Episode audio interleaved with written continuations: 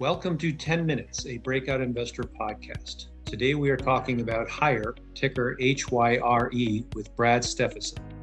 First, a disclaimer no one on this call is an investment advisor, and no one is providing investment advice. Before investing in any, any company's stock, you have to do your own research.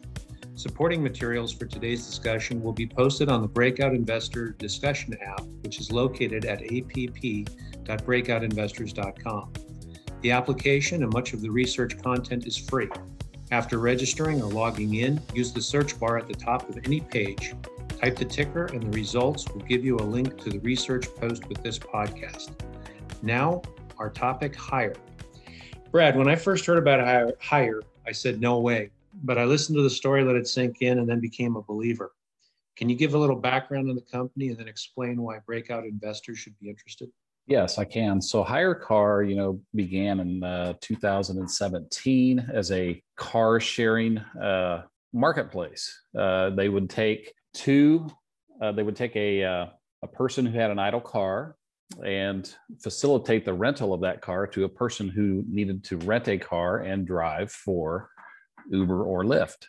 Um, that required some special insurance coverage. Uh, they had to have special coverage at the time they were driving for Uber and Lyft and HyreCar secured that. They developed that uh, insurance product uh, and uh, began that. But they found out, you know, over time that uh, um, it wasn't real. It, it, was a, there was a lot of customer service uh, cost uh, to do that organically, as they call it. So they so they had the idea of getting commercial fleets coming in, and they really tried to get that going through dealerships and what made me interested in this company in the very beginning uh, was uh, just a just a fun little stat. They had ten thousand drivers every month looking for a car to rent to drive for Uber or Lyft, and they had about a thousand cars on the platform. So the the idea was that they could they could drive their revenue, you know, potentially as much as 10 times just by simply getting their hands on more cars. So that's what got me interested in the first place. So why would a car dealership allow Uber drivers to drive their cars? What cars are we talking about here? So they were it was cars from their used park used car parking lot uh, that they were using and that when we uh, kind of fast forward a little bit when we when we got into COVID uh, in early 2020 that supply somewhat dried up. Uh, it's, it's totally dried up right now. I would think. I would think that that source of supply is gone. Yeah. So it's it, you would think so, but it's really not. And the reason that we should be interested in it today is after they went through that that uh, problem, they finally signed a what they call a transformative partnership with uh, Ameridrive, Ameridrive Holdings, and Ameridrive is a um, fleet oper- operator. They're a specialty fleet operator. They're a veteran fleet manager on Hyre's platform. They've been on the platform for a while, and they have committed to list at least 6,000 cars for hire over the next 18 months. And that's what's exciting about HyreCar right now.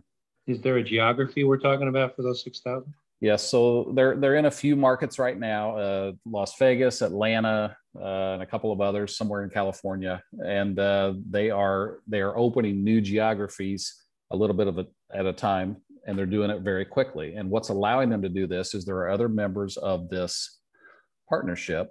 Um, in particular there's a national leasing company that's still unnamed. They haven't been able to name it but a national known leading vehicle supplier of auto rental business. And then they also have an aftermarket service parts and retail chain that has over 900 locations. And so they're leveraging all of these additional locations for logistics so that they can expand what they're doing and it's going well from what they told us on their last earnings call. Well, a couple of questions. Uh, well, the first one is that 6,000 cars being added to their platform can be so material. You wouldn't think 6,000 cars being driven is is the, the the basis for a real revenue stream. But apparently that's wrong. How are these guys doing revenue wise? How fast are they growing? What's the uh, what's the opportunity? What should we be looking for in terms of future revenues? Well, one thing to think about is every 1,000 cars they're able to put onto the platform incrementally brings in right now about 9 million more in revenue and ultimately it will be closer to 10 million because they're they're raising the price just that's on an annual basis on an annualized basis so a thousand cars will bring in in the future 10 million dollars a year yes and their goal uh, you know when they signed this partnership in january and by the way they were they were really foreshadowing this if you go back and review the quarter uh, the quarter three call that they did and then they were really foreshadowing that this was coming back then. Um, but they they didn't have it signed yet and uh, but when they released this news in january they were sitting at about 3000 cars. We know they got up to 4000 in april and they were running at 4500 in May, and that's the last update that I have. And we know that the CEO was more bullish after the quarter one during the quarter one call because he felt like their the pace was accelerating. And instead of talking about doing 6,000 cars over the next 18 months, now they're talking more like 15 or 16,000 because everybody's happy with the way things are going. All right. Well, the second obvious question is logistics. So I don't have a car, but I want to drive Uber. So I have got to get myself to that car. How do they handle local logistics? Uh, so I don't exactly know the details on that. I know that uh, Hyre facilitates the entire transaction. They supply the driver insurance and they direct the fleet deployment where it needs to be, and they mitigate the risk. However, it's Ameridrive that really handles the logistics of getting the cars where they need to be. All right, tell me a little bit more about Ameridrive. Who are these guys? So Ameridrive is really they are a national fleet specialty fleet manager is the way they describe themselves. And they they were not doing rentals for gig as much as they were with uh, commuter uh, rentals. So so they were they were basically renting cars for organic use i guess is the right way to put that and uh, really not rideshare. And they needed they needed Hyre and what they bring with their marketplace platform in order to be able to do that. And what Hyre says about them is that they know how to get their hands on and obtain and buy cars in mass. Um, and so that's what they're doing for Hyre, and Hyre's supplying the platform, the marketplace platform for them. Okay, so then that leads right into moats. How does Hyre retain this market opportunity for itself? Why couldn't one of its partners or Amazon step in and take it all away? Well, you know, the king of kings of all, Uber and Lyft, have tried this unsuccessfully. Very, uh, they've tried to actually uh, do exactly what Hyre's doing. In fact, it's available right now today, and they're not having much success or not getting very much traction. So I think it's a little more difficult to do than what people think. It's something that Hyre's been focused on exclusively since 2017, and uh, one thing that stood out to me in the last call as well is that Hyre uh, CEO Joe Furnari, he's talked about the fact that because of this new relationship with Ameridrive and the, the cars coming on the platform at the pace that they are, that they're starting to get the attention of Uber and Lyft.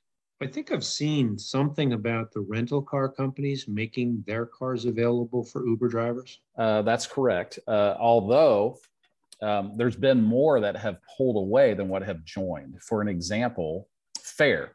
So Fair was was running somewhere between 15 and 20,000 cars for this purpose. Hertz around 45,000 cars. Fair completely disappeared. So all those are all those are gone. Uh, Hertz has reduced what their their cars that they have available dramatically. And I don't know the exact number. The word he used was dramatically. So I don't know exactly what the number is for the gig driving. So what HyreCar is saying is there's just a huge hole right now that we can fill and we're the only people in the market doing this right now and doing it successfully. Well uh, leveraging a thousand cars which again if you're running an operation like this a thousand cars that, that that's that's not even beginning to get to scale. But if a thousand cars is a 10 million dollars i would think that these guys should be able to do a couple hundred thousand cars. So we're talking about well an awful lot of revenue. It's, it seems very worthwhile I can see why Uber, Lyft, and the rental car companies would get into it. Now, you've said there's some secret sauce. It's the focus, the ability to do it. Can you give uh, a potential investor some explanation as to what that secret sauce is? What's so special about Hyre? Um, their technology and the platform is that they describe that handles this transaction in a way that nobody else can is is what their secret sauce is. Now, I, I was curious, and so I went to the Hyre site and I said maybe I would make my car available. And uh, they did do a very good job of tracking after me, trying to get my car for their purposes. So, yeah, it, it was impressive. I'm sure it was all automated. Uh, and I'm sure that focus uh, and dedicated systems probably give them a, a big advantage. Do you think that they'll be acquired at some point by a larger player? I think that's the idea. I really think when Hyre went public back in, uh, I think it was 2018, um, that was the idea that they were going to run this for a while, get up to somewhere in the 15, $20 per share range, and then sell out to Uber or Lyft. So whether that's still in the plans or not, I don't know, but I know that that was the thought process back then.